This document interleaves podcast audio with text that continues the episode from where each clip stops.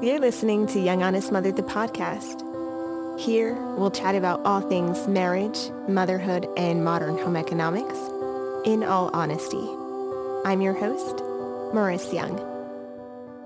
Well, hello there, and welcome back to another solo show episode of Young Honest Mother, the podcast. This week, the honest conversation that I've been having with myself revolves around perfectionism. In all honesty, I'm no stranger to reflecting on how I've let the allure of perfectionism paralyze progress. But I'm stumbling upon a new realization, if you will, as a result of scratching an itch I'd been ignoring for quite some time.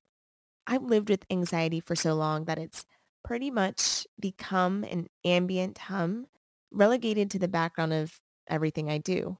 It's always present, but not distractingly noticeable. But motherhood has a bracing way of dredging up the facets of my nature that I'd rather turn a blind eye to. I've recently become aware of how I'm always holding my breath, simultaneously anticipating things to go awry and dreading the inevitable moment that things are moved out of sorts. I'll say things to myself like, with how close that cup is to the edge of the table, Milo's bound to knock it over and make a mess. Or, wow, okay, he just said something really rude. What are they going to think of us? Or, here we go again. He's screaming and crying, and he's probably going to wake everyone up. Thoughts like these race around my mind day in and day out. I often find it incredibly difficult to enjoy the moment because I'm constantly preoccupied with wanting everything to be in its place. But what solace lies in believing the illusion that it's possible to achieve a state where everything everywhere is always where it should be. I mean, that's just it. There is no realm where my reality always conforms to my ideals. To aspire toward that which does not exist can only breed anxiety, frustration, and even depression.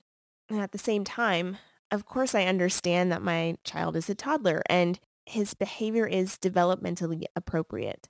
But I can't help but wish that he already knew exactly how to behave in all situations so that we could just skip the messy middle of figuring out how to actually get there. I recognize familial patterns in the way I feel compelled to keep up appearances, the way I feel reluctant to let things be as they are. And I'm starting to wonder about the consequences of being so boxed in. What did I internalize as a child and what am I now modeling for my own? And what would happen if I stopped trying so hard to impose my unachievable standards on the world around me? What would life look like? A friend said something during one of my book club meetings. Yes, I'm in more than one, and no, I'm not afraid of being labeled a bookworm. But what she said resonated with me, and it, it's something that I still think about almost every day. She said, we don't owe anyone perfection. And it made me think, when we make mistakes, when plans come undone, when expectations are shattered, those are the moments that invite us to face our humanity straight on. And as much as we might want to be, we can't actually be in control of every little aspect of our lives. And that's okay because we weren't meant to be. Failing to uphold perfection does not make me a failure because perfection isn't real which means trying to be perfect insists that I become a dishonest version of myself. And I don't owe anyone a charade. So that's where I am.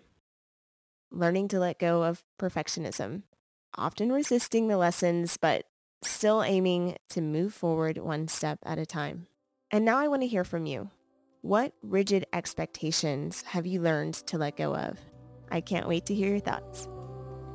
And that's it for this episode of Young Honest Mother, the podcast, which means it's time for you to join the conversation. Share your thoughts on social media and tag me at Young Honest Mother.